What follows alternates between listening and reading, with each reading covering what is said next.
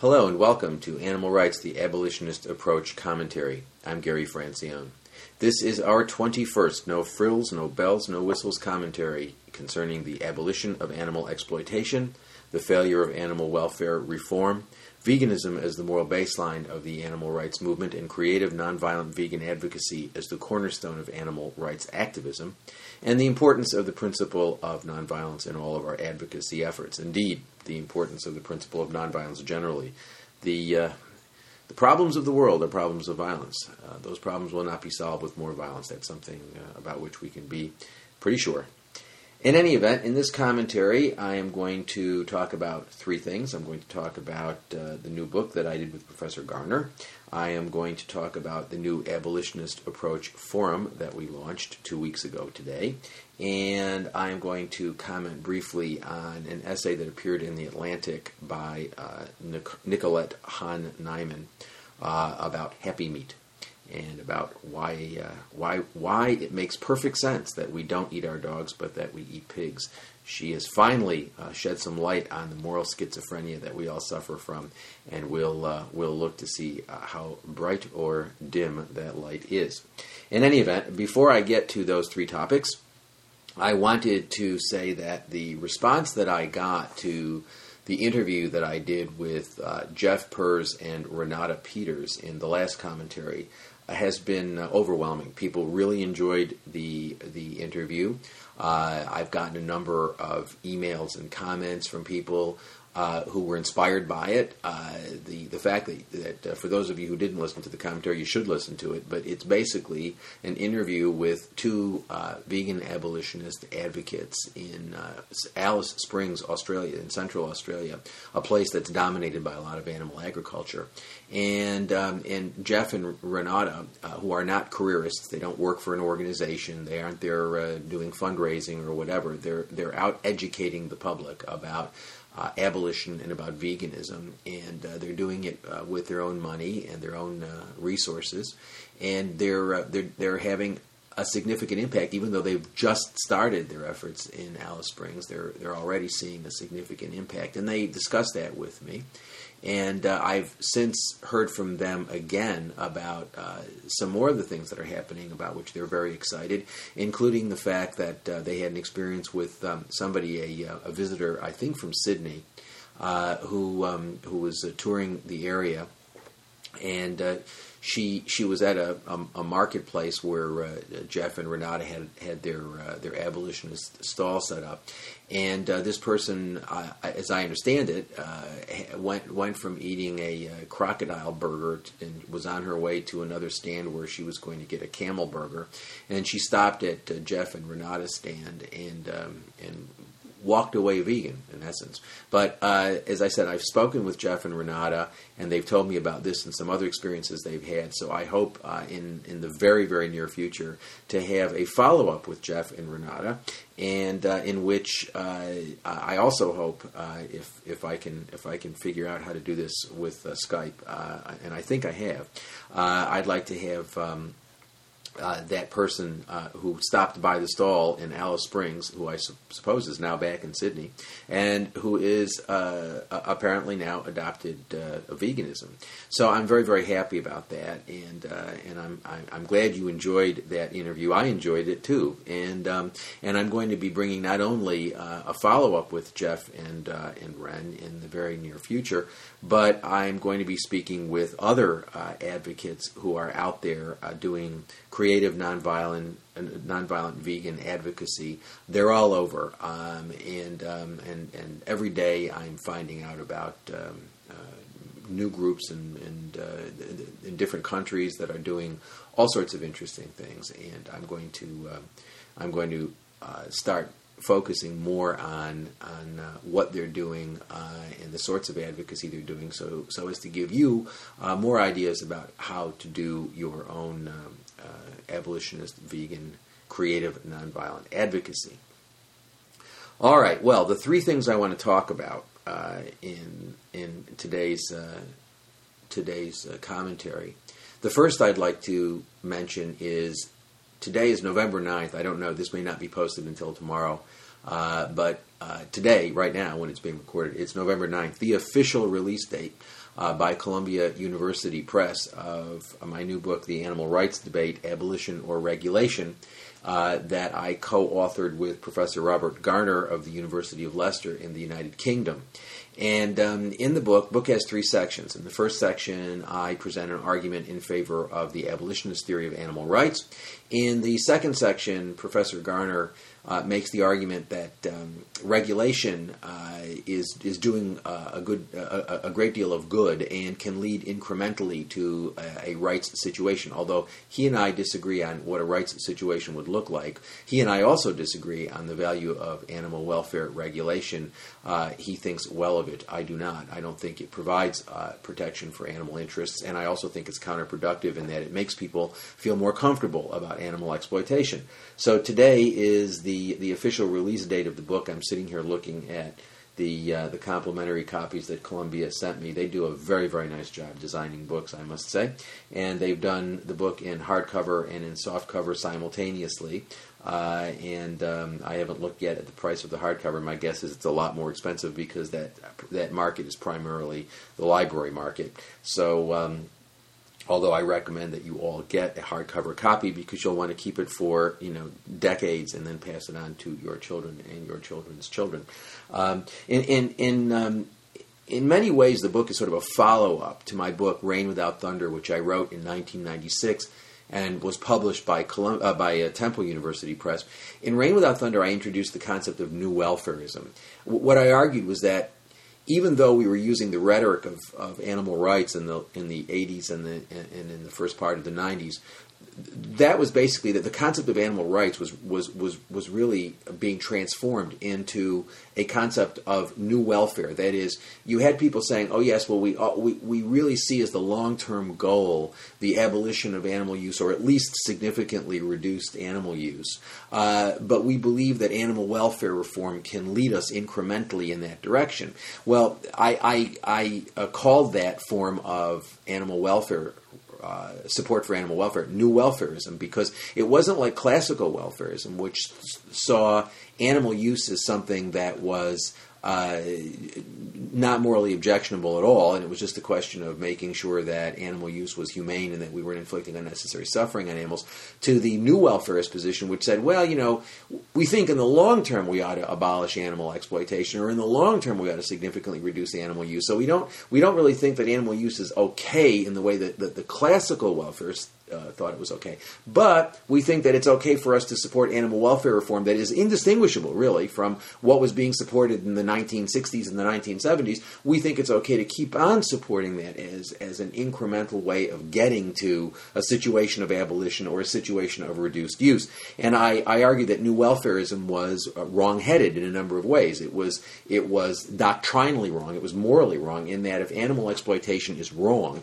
we ought not to be promoting humane animal animal exploitation, just as if child molestation is wrong, we ought not to be promoting humane child molestation. If rape is wrong, we ought not, ought not to be promoting humane rape. Uh, and similarly, if animal exploitation is, is morally objectionable, if we can't justify it morally, if it's morally objectionable, we ought not to be promoting humane animal exploitation.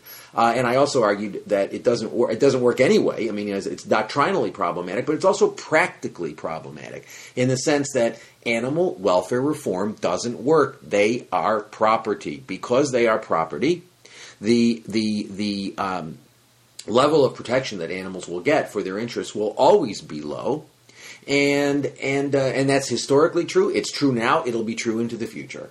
And and so what I argued uh, in that book was that um, animal welfare is not only morally problematic, but it's practically problematic. It simply doesn't work. Its main effect, its main effect, is to make animal use more economically efficient. That is, animal welfare identifies practices that are economically inefficient and, and corrects them. So it makes animal exploitation more efficient, which has nothing to do, by the way, with moving toward abolition or, or, or moving toward any status, any any sort of moral status or recognition of inherent value of animals. It's simply making the use of property more efficient. And the other effect that it has is it makes people feel better about animal exploitation. So so I argued in Rain Without Thunder that animal welfare, that new welfarism, uh, as a form of animal rights uh, uh, advocacy was just wrong. It, it, it, it, was the opposite of animal rights advocacy, that animal rights really ought to be focused on abolition, both as an end and as a means to an end. That is, that, that, that animal rights should prescribe not only an endpoint of abolition, but it should, should prescribe a means to the end of, of, of, uh, of achieving abolition. And that means was uh, veganism, basically educating people about not wearing, eating, using, consuming, whatever animals or animal products. That was the means which which was suited to achieve the end and and was was um, consistent with the end of.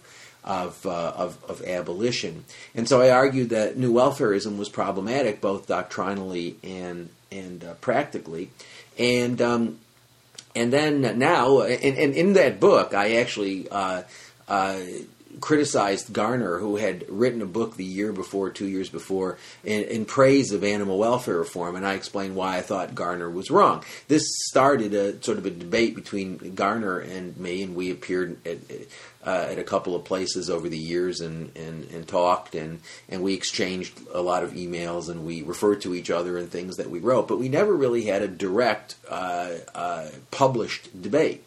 So a couple of uh, years ago, uh, I approached uh, Robert and suggested that um, you know we've been arguing for you know a decade and a half. Why don't we do it in a book? And that's what we did. The animal rights debate is is uh, uh, uh, it's a debate between somebody who maintains that we ought to be that we ought to abolish animal exploitation and that the means to achieve abolition is creative nonviolent vegan advocacy and somebody who um, maintains that animal use might be all right, but that animals have a right not to suffer. Uh, I don't agree with that position. I don't think we have we can justify using them. Uh, uh, Garner uh, argues in the book that uh, we may be able to justify use if we don't uh, if we don't make animals suffer. I, I, don't. It's not clear to me how, as a practical matter, you could ever have that. But but but but I don't want to get too deeply into the book.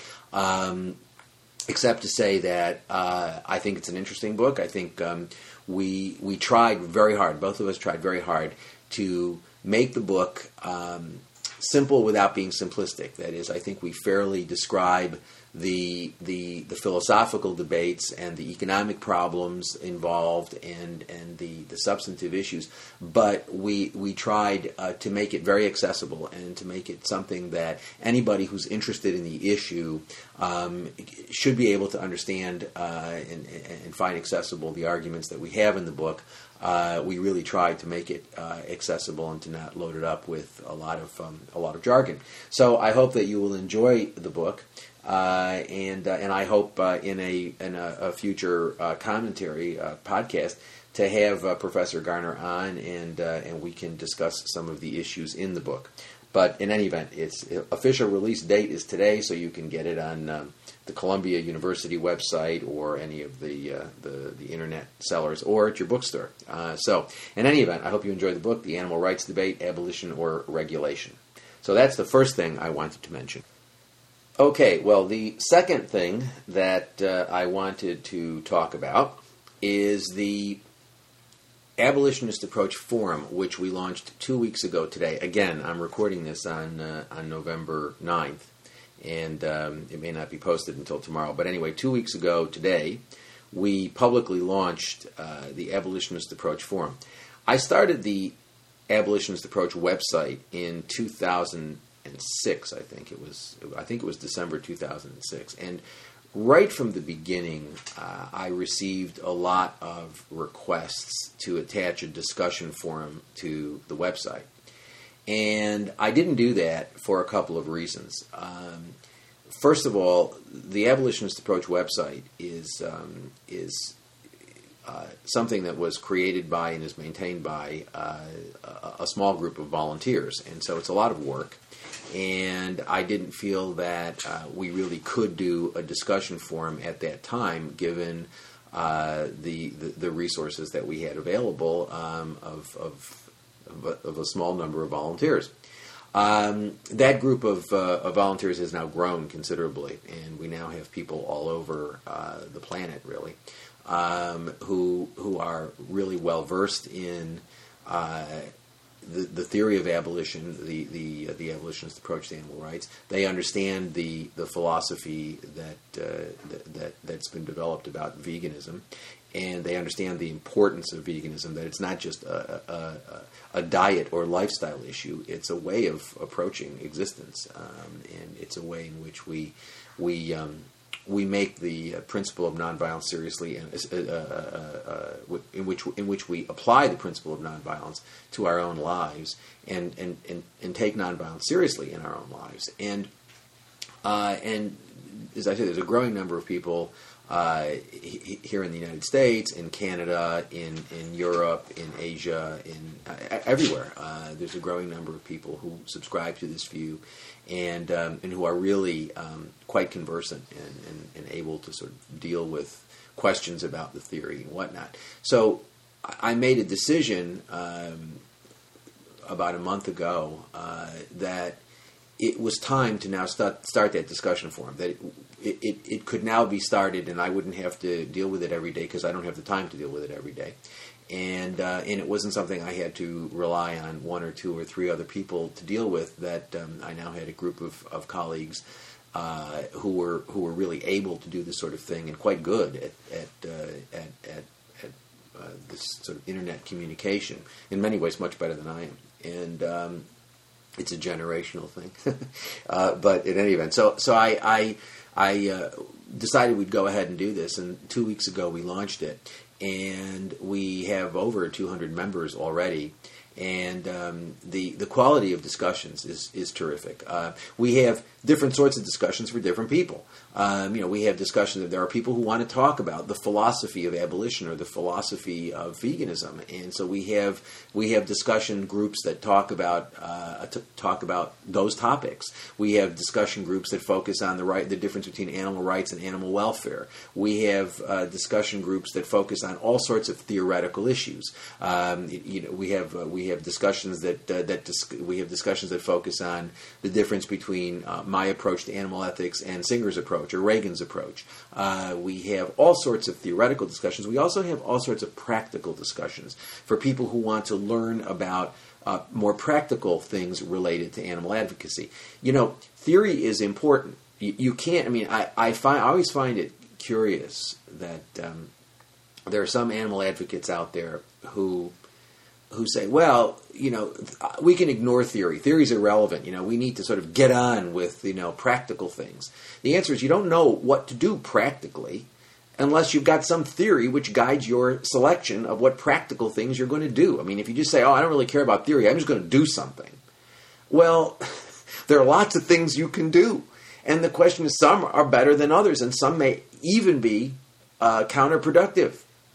So if you say, I've got to do something, I would say you, don't spend your time on you know campaigns for cage-free eggs or happy meat because that's not going to do anything. It's not going to do anything to help animals. As a matter of fact, that's going to make people feel better about exploiting animals. So stay away from that. But in order to understand the arguments about why you shouldn't, as a practical matter, pursue campaigns for for cage-free eggs or happy meat, uh, you need to understand the theory behind why those are, are, are problematic selections or choices.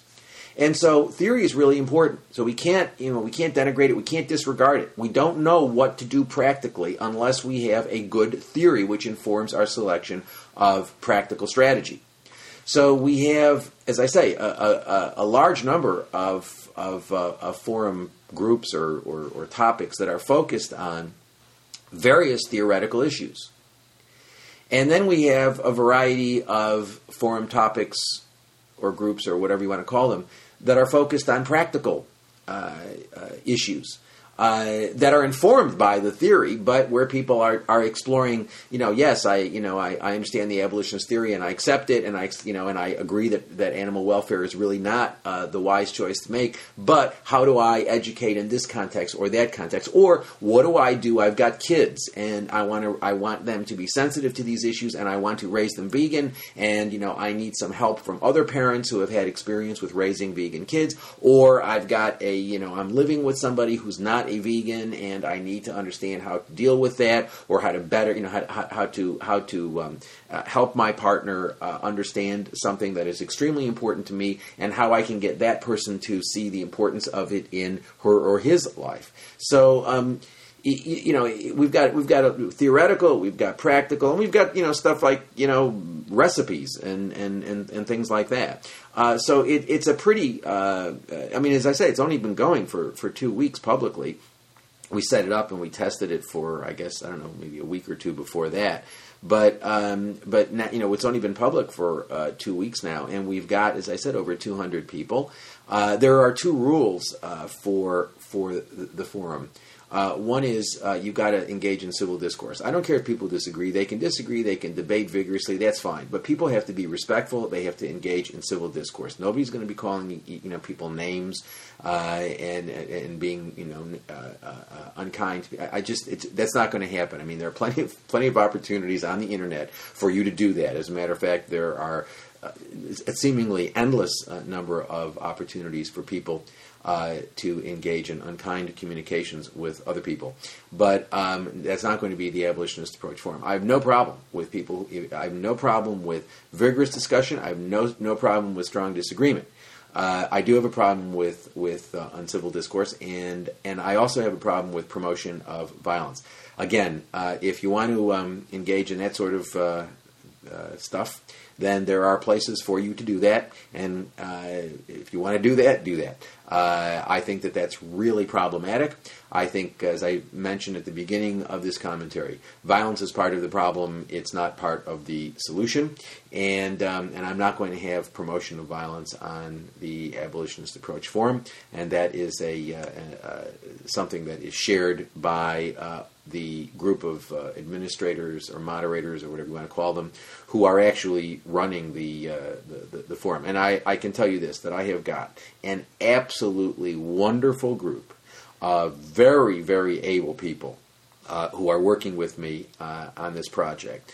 Um, I, I'm I'm very very happy. I mean, I don't I don't monitor it every minute. Uh, as a matter of fact, you know, I go in and out in terms of uh, you know when I have time uh, between classes or you know when I'm you know if I have time I, I, I get on and I do a few uh, responses or you know a few entries but um, it's basically being run by uh, the group of administrators and moderators and uh, they they are just doing an absolutely terrific job uh, and they're very very good at explaining these concepts um, in in internet friendly ways. So I've really been amazed. I, I have looked at some of the discussions that they're they're uh, they're running or moderating or whatever whatever the correct term is, and um, and they're very very good at it. They're very good at um, at explaining things uh, in in in very very uh, straightforward simple ways. There have been some discussions that have gotten uh, somewhat philosophically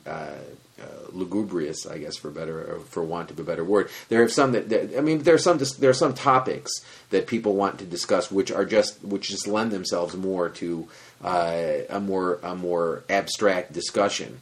Um, so we've had some of those, and that's fine. I mean, I'm glad you know. I I, I and I participated in some of them. So I'm I'm happy for people to get involved in you know conventional philosophical discussions where there you know there's there, there are a lot of abstract notions used, or perhaps a, a more jargon than than is needed. Um, but I also think that uh, for the most part, the discussions have been pretty down to earth, and um, and they've been uh, they've been pretty uh, they've been pretty um, uh, straightforward. And I think that they've that that, that people the, the, the, the, the folks the members of the forum are getting uh, it appears to me that people are really learning a lot about uh, abolitionist theory about the philosophy of veganism about creative nonviolent advocacy and things like that. So i would encourage you if you uh, uh, agree that um, we ought to have civil discourse if you are not into promoting violence and if you want to learn more about uh, abolition if you want to learn more about vegan philosophy uh, if you want to, to discuss these issues with others and teach others about your perspective uh, and share your perspective with them on these issues, then I would encourage you to go to the Abolitionist Approach Forum. You can uh, access it by there's a there's a uh, a nice one of one of one of the moderators did this nice little red button uh, for the uh, the front of the uh, for the homepage of the website, so you can click onto Abolitionist Approach Forum and you sign up, and um, and then uh, you introduce yourself and you, uh, you you you start participating. And so I'm very happy. It's going very well, and I'm looking forward to seeing how it develops.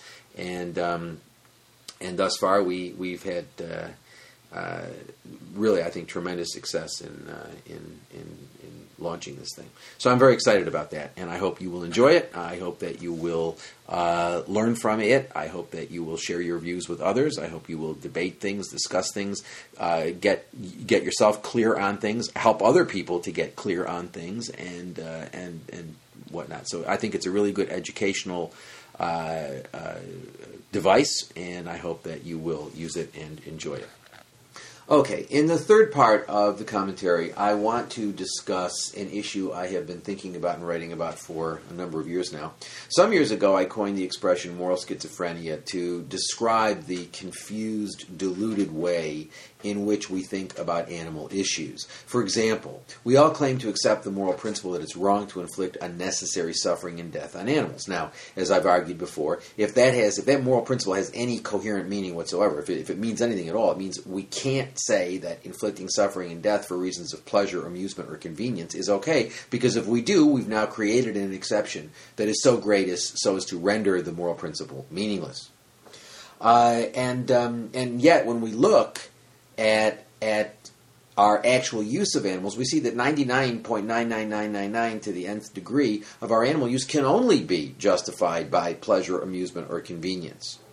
And so, you know, you don't even need a complicated theory of animal rights to, to, to get to, you know, to get to the point that we shouldn't be eating them, wearing them, using them uh, for entertainment purposes, food, hunting, whatever. I mean, there's no, there's no necessity. There's no real necessity. We're talking about conflicts that we create because we have certain desires. We have certain, we get certain, we get pleasure out of consuming and exploiting animals. So we say, well, there's a conflict between me and the animal because I get pleasure from exploiting the animal. Well, if that's your your notion of conflict, if that's how you construct the conflict, then you have you've you've analyzed the situation in such a way as to make the moral principle useless and meaningless. This inconsistency, this delusion, this confusion plays out in terms of our daily lives, not only in terms of what we you know uh, are thinking about unnecessary suffering and death, but I mean think about it, the fact that so many people have dogs and cats and other non human companions in their house that they love, that they really love, and that they regard as, as persons. They, they respect, they recognize and respect the personhood of those non human animals. They love their dogs, but they stick forks into pigs. This is moral schizophrenia. And as I said, I've been writing about this for a number of years now, and, and how this moral schizophrenia arises in a number of contexts. And I've never really understood you know, exactly how people really make these things work in their heads. I've never really, and I've, I've certainly never seen a good justification for why it is that we don't eat dogs but that we eat pigs. I have never, I've never seen anything that shed light on that. But now, but now that has changed. That has changed a few days back, I um, I read an essay in the Atlantic written by Nicolette Hahn Niman, who is described in the Atlantic as a livestock rancher, environmental attorney, and author of Righteous Pork Chop: Finding a Life and Good Food Beyond Factory Farms. Righteous Pork Chop. In any event, um, Nicolette Niman is involved with something uh, called the Niman Ranch, and I'm now looking at the website for the Niman Ranch. And uh, when the uh, podcast is posted, there'll be links to these things. Uh, the, uh, the, the, the, the website says the finest tasting meat in the world, and there's a little emblem, Niman Ranch, raised with care. And at the bottom of the page it says, all natural, fresh products, no antibiotics ever, and ever is in all caps, no added hormones ever, ever is in all caps, all vegetarian feeds, humanely raised on sustainable U.S. family farms and ranches. Well, it appears as though Nicolette Hahn Niman is not only a promoter of Happy Meat, she's a producer and a fairly significant producer of Happy Meat. So, when I saw this article in The Atlantic, Dogs Aren't for Dinner, the flaws in an argument for veganism, I thought, well, you know, let's see. I mean, this is The Atlantic. The Atlantic's a, you know, fairly uh, decent publication. They have good good writing in there. Uh, and um, and I thought, well, you know, now after years of struggling with the concept of moral schizophrenia, I'm going to have some light shed on it. Life is full of disappointments, my friends. Let me tell you what Nicolette Hahn Niman, author of what's this called, Righteous Pork Chop, says, and I'm going to read this to you in her own words. What each of us eats is the result of multiple factors, including income, geography, climate, culture, heritage, habit, and even, to a certain extent, evolution. And then she puts in parentheses more on that in a moment. And there's simply nothing wrong with that. Evidently, these norms are the basis for the modern Western view that eating dogs is wrong. It's no more contradictory to eat a pig but not a dog than it is to eat arugula but not purslane. When it comes to eating, we all rule some things in and other things out. Now, before I go on, some of you might be saying arugula rather than what? I read that and I didn't know what purslane was. So let me just tell you, according to Wikipedia, uh, purslane is an annual succulent. It can reach 40 centimeters high. There are 40 varieties of it cultivated. It has an extensive old world, distribution extending from North Africa through the Middle East and the Indian subcontinent, uh, subcontinent uh, to Malaysia and Australasia. I'm just reading this. Although it's considered a weed in the United States, it can be eaten as a leaf vegetable. Okay? All right. So, let's go back to Nicolette Hahn Niman's essay. She, by the way, I don't know if I mentioned this, is the author of Righteous Pork Chop. So she's basically telling us that the reason why we eat dogs and don't eat pigs is because there are cultural norms that say we shouldn't eat dogs, but it's okay to eat pigs. And then she goes on to talk about how we've evolved a relationship with dogs, and we just don't have that relationship with pigs. Now, let me say this to you. If this argument works, then those people who are concerned about racism, sexism, heterosexism, and virtually every form of discrimination, every form of human rights violation, forget about it. Because cultural norms support all of those practices. Cultural norms are, are responsible for racism, they are responsible for sexism, they are responsible for heterosexism. If you. This is really breathtaking in many ways. When I read this, I, I actually had to read it a couple of times because I thought, what's going on here? Um, am I missing something? And the answer is no, I'm not. Um, she's basically saying uh, that cultural norms justify our moral schizophrenia. No, cultural norms may explain, may be a way of describing, may be a, a, a way of describing the moral problem. They don't solve the moral problem any more than saying, well, you know, our cultural norms say that we treat white people one way, people of color another way, that we treat men one way, we treat women another way, we treat straight people one way, we treat gay people another way. I mean, you, you know, you can say that. You can say, look, these, you know, racism isn't. I mean, but if I were to say to you, look, racism is not a moral problem. It's just a matter of cultural norm. I mean, you know, when it comes to socializing, when it comes to who's a member of the moral community, we just rule some people in and some people out. If I said that to you, you'd say, oh my God, that's horrible. But that's exactly what she's saying. And that's all she's saying. This is an intellectually vacuous argument. It's, it, it's, it's actually breathtaking. The analogy between arugula and purslane is uh, also uh, silly. Uh, the decision whether to eat arugula or purslane isn't a moral decision. Not as far as I know. I mean, I, as you know, I know very little about purslane. I know everything I know comes from a Wikipedia entry, and those things are not always accurate, so I don't know. But I mean, you know, I, I don't know much about purslane, but I would imagine that choosing to eat an arugula salad as opposed to a purslane salad would not really raise a moral issue. I mean, it may raise practical issues about whether you get purslane, you know, how, how, where you get it. it's not a moral issue. Whereas um, a decision as to whether we're going to eat a sentient non-human is a moral issue.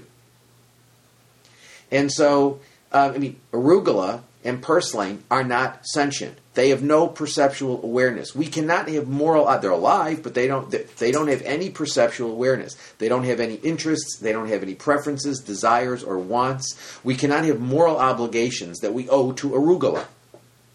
We can have moral obligations that concern arugula. I can have an obligation not to hit you with a with a bunch of arugula, but that's an obligation I owe to you. It concerns the arugula, but it doesn't. I don't owe it to the arugula. But I have moral obligations that I owe directly to non-human animals. I can have moral obligations to them because they are sentient beings, unlike arugula and unlike purslane. So the idea that we, you know, that, that, that the decision whether to eat dogs or pigs uh, is is is the same sort of decision as whether you re- eat arugula or purslane is just plain nonsense. She is ignoring the fact that non-human animals are sentient. Interestingly, at the end of the essay, there's a postscript because apparently she got uh, comments from people. And she says in the po- in the updates, an update, not a postscript. It says several comments criticize this piece for failing to explicitly address sentience, capacity for suffering. Well, actually, sentience is is, bro- is, is, a, is a broader concept than that. It includes not just suffering, but perceptual awareness. Apparently, these readers missed that the irrelevance of pigs' sentience is the whole point. I would be the last person to deny a pig's many admirable qualities. My book, Righteous Pork Chop, I'm sorry, but uh, extensively describes pigs' natural behaviors and expressly compares their intelligence and capacity to suffer with that of dogs. Yet none of these traits are connected to why Americans refrain from eating dogs. The real reasons are explored in this piece. Yes, that we have a different relationship with dogs than we do with pigs, but that doesn't justify the differential. That just states that we have a different relationship. It doesn't justify it. And we can't justify it by saying it's a matter of cultural norms because that's just like saying we behave the way we behave because we behave that way. That's a description, not a particularly helpful one actually, but it's a description. It's not a justification. So, I mean, this idea that we don't eat dogs but we eat pigs, I mean, that's a serious problem. It's a very serious problem. And it really indicates a deep pervasive moral schizophrenia in the way we think about non-human animals.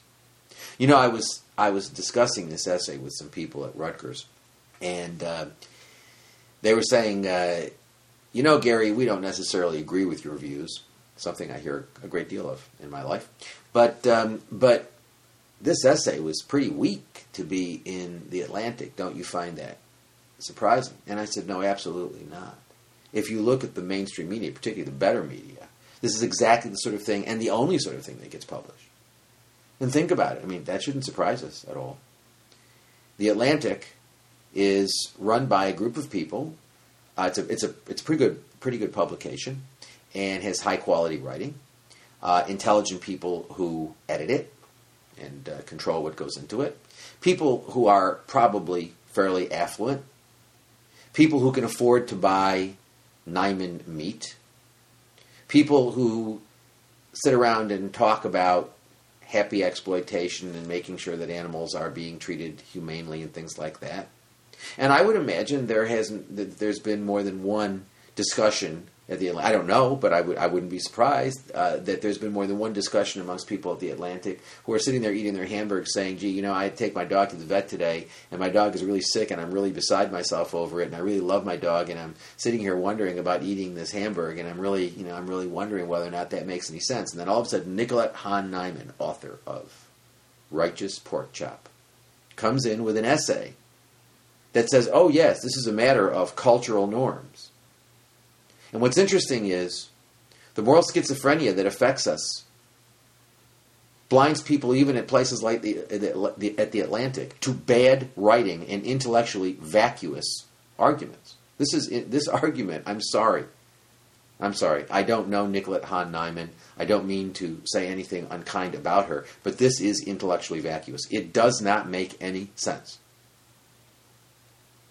It does not make any sense. But this is exactly what you would expect to see in a publication like The Atlantic. It's what you, I mean, this is what main, mainstream media loves this stuff because it makes them feel better. It makes their elite readership feel better about exploiting animals. It helps justify their worldview. So it shouldn't surprise us that something like this, as bad as it is, is in the Atlantic. Because there's plenty of bad writing about animals in major publications and in good publications. Have you read any Peter Singer? There's plenty of bad writing. There's plenty of speciesist, vacuous writing. But people want to be assured that they can be conscientious omnivores. People want to be assured that they're not doing anything wrong when they love their dogs and eat a cow or a sheep or a pig or whatever. And this is exactly the sort of intellectually vacuous but reassuring nonsense that helps keep that worldview in place, reinforces it, makes people feel better. This is the whole problem with animal with this whole happy exploitation business is it makes people feel better. It makes people say, "Oh yeah, there's no moral problem."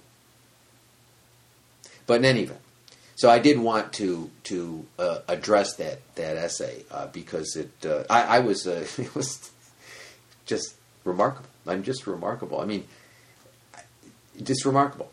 But it goes to show that um, even when you're at the level of the Atlantic, there's no justification for animal use. Whenever you try to justify it, you're relegated to this sort of nonsense. However, such is life. That brings us to the end of uh, this commentary, our 21st commentary.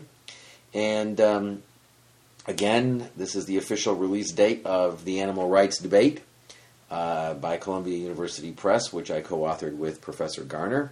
And uh, as I mentioned, I hope to have him on a future uh, podcast so that we can discuss uh, and debate some more some of the ideas that uh, that we we have in the book. And um, also, please uh, go to abolitionistapproach.com. And if you're interested, if you're interested in civil discourse, not promoting violence, please join the Abolitionist Approach Forum. Uh, there's a lot to learn, uh, and there are many people there for you to share your ideas with. Uh, and as I mentioned before, our admin moderator staff is just first rate, and um, you uh, you can learn a great deal from them, and they will interact with you, and uh, and they will answer all of your questions. And, and as I said, occasionally I I jump in, uh, not as much as I'd like to, but I do. And I enjoy it very, very much, and I've been very impressed by the quality of the contributions and, and the discussions thus far. And, uh, and I'm very, very excited about the project. And I look forward to, uh, to doing Commentary 22. Uh, in addition to having Professor Garner on in uh, what I hope will be a, an upcoming podcast in the not too distant future, I will also uh, be having uh, Jeff Perz and Renata Peters back with their um, with the person that they spoke to in Alice Springs, who uh, went from being an omnivore to a vegan, uh, with what w- with no intervening steps, as I understand the story that was told to me. We will clarify that when um, when Ren and uh, Jeff come back on. And we'll also be talking to other uh, abolitionists who are engaged in creative nonviolent vegan advocacy and learning from them what they're doing, the context in which they're doing it, the sorts of things that they're, uh, the sorts of responses they're getting, uh, the way they're shaping their message to the audience that they are uh, that they're trying to reach. So uh, we'll we'll be exploring all of those things. Uh, this coming Thursday, uh, November 11th, uh, at lunchtime uh, between 12:30 and 1:45, uh, I believe it is, I will be debating Wesley Smith at Columbia University Law School in New York City. Wesley, I'm looking at the book, which is just several feet away from me, but um, my eyesight isn't what it used to be. a dog is a is a pig is a is a Oh, I'm sorry. A rat is a pig, is a dog, is a boy is the name of his book. I'm sorry. I had actually get closer to the book, see the title of it. Wesley Smith is, um, put it this way, he doesn't think much of animal rights. Um, and um, unlike Professor Garner, who who uh, does include animals in the moral community and endorses a theory of animal rights. I don't agree with it, but um, he endorses a theory of animal rights. Wesley Smith thinks that animal rights is terrible and, and a terrible idea because it will undermine human exceptionalism. Uh, you know, we're at the center of the universe. That's where we belong, and anything which which um, uh, gets us uh, away from that position uh, is is bad. Uh, and my argument is that. Um, I don't agree with that. And uh, and so uh, he and I will be debating each other on Thursday at Columbia Law School. Uh, and uh, as far as I know, that's an open event. Uh, and so uh, if if you are in the vicinity of Columbia University at lunchtime on Thursday and you want to stop in, then I would encourage you to do so. I certainly hope it's a it's an open event. If you get there and they won't let you in, then I apologize. Um, but uh, you might want to call ahead and ask whether or not that event uh, that event is open or not. Uh, but it should be a lively debate. Uh, Wesley and I uh, don't agree on very much at all. There are some things we do agree on. We both oppose violence, but other than that, I'm not sure that we uh, we agree on very much. He comes from a very conservative perspective. that's the background of his thinking, and that's not the background of my thinking. So, in any event, that ends commentary 21. If you aren't vegan, go vegan. You know, November is World Vegan Month. A good time. You know, if you've been thinking about taking the plunge, take it. If you consume any animal products, if you wear, eat, use any animal products, you're directly participating in animal exploitation. Now, think about this.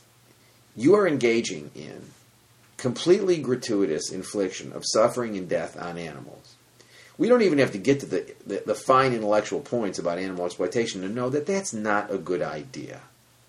And you don't think it's a good idea. And, you know, those of you who have gotten this far listening to this recognize, even if you're not vegans, you know that, that there's no difference between a, a, a piece of meat and a glass of milk. There's as much, if not more, suffering in a glass of milk as there is in a pound of steak. So it's World Vegan Month. Go vegan. It's really easy. It's incredibly easy. It's much better for your health. It's much better for the planet. And most important, it's the morally right thing to do. It's not a matter of compassion. I'm just tired of hearing about do the compassionate thing, go veg. I just cannot stand it on multiple levels. The compassion aspect of it bothers me, and the veg aspect of it bothers me. We have a word called vegan. Use it. But you know, this idea, go be compassionate. Go it's not just a matter of compassion. Compassion is not, you know, it's a good thing. But this is a matter of justice. We don't talk about, we don't say don't be racist, be compassionate. We say don't be racist because it's morally wrong, it's unjust. You have a moral obligation not to engage in racism. You also have a legal obligation, but you know, it's the moral obligation. You have a moral obligation not to be racist. Not a matter of compassion, it's a matter of justice. When it comes to animals, we talk about compassion. Go veg. So, go vegan. It's easy. It's better for your health. It's better for the planet. It's the morally right thing to do. It's what we owe animals. It's a matter of justice. Thank you very much for listening. Visit the website, abolitionistapproach.com. You can uh, go from the website, from the homepage of the website, to the Abolitionist Approach, Approach Forum and sign up there and in, uh, engage in discourse about abolition and vegan philosophy with other abolitionist vegans.